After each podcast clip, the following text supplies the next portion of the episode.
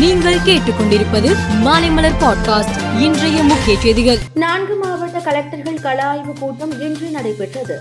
அப்போது பேசிய முதலமைச்சர் மு ஸ்டாலின் சிறு அடுக்குமாடி குடியிருப்புகளில் பத்து வீடுகள் அல்லது அதற்கு குறைவாக மூன்று மாடிகள் அல்லது அதற்கும் குறைவாகவும் இருக்கக்கூடிய மின் தூக்கி இல்லாத அடுக்குமாடி குடியிருப்புகளுக்கு பொது பயன்பாட்டுக்கான புதிய சலுகை கட்டண முறை நடைமுறைப்படுத்தப்படும் என்று குறிப்பிட்டுள்ளார் மத்திய அரசு ஊழியர்கள் மற்றும் ஓய்வூதியதாரர்களின் அகவலைப்படி நான்கு சதவீதம் உயர்த்த மத்திய அமைச்சரவை ஒப்புதல் அளித்துள்ளது.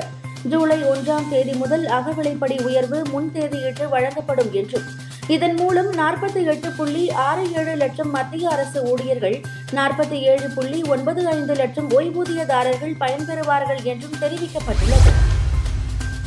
மகாராஷ்டிரா மாநிலத்தின் தேசிய காங்கிரஸ் கட்சியின் தலைவர் சரத்பவார் சில தினங்களுக்கு முன் கௌதம் அதானியை சந்தித்து பேசியிருந்தார். இது குறித்து காங்கிரஸ் எம்பி ராகுல் காந்தியிடம் கேள்வி எழுப்பப்பட்டது. அப்போது பதிலளித்த அவர் நான் சரத்பவாரிடம் எதுவும் கேட்கவில்லை. அவர் இந்தியாவின் பிரதமர் அல்ல. அவர் கௌதம் அதானியை பாதுகாக்கவும் இல்லை. ஆனால் நரேந்திர மோடி தான் இந்திய பிரதமர். அவர்தான் அதானியை பாதுகாத்து வருகிறார் என்றார்.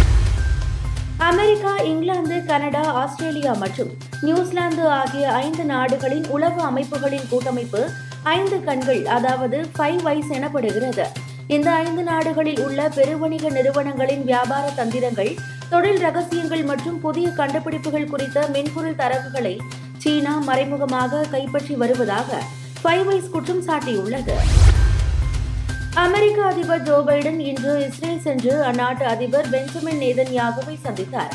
அதன் பிறகு செய்தியாளர்களை சந்தித்த இஸ்ரேல் பிரதமர் பெஞ்சமின் நேதன்யாகு போர் சூழலில் அமெரிக்க அதிபர் இஸ்ரேல் வந்ததற்கு இஸ்ரேல் மக்கள் சார்பில் நன்றி தெரிவிக்கிறேன்.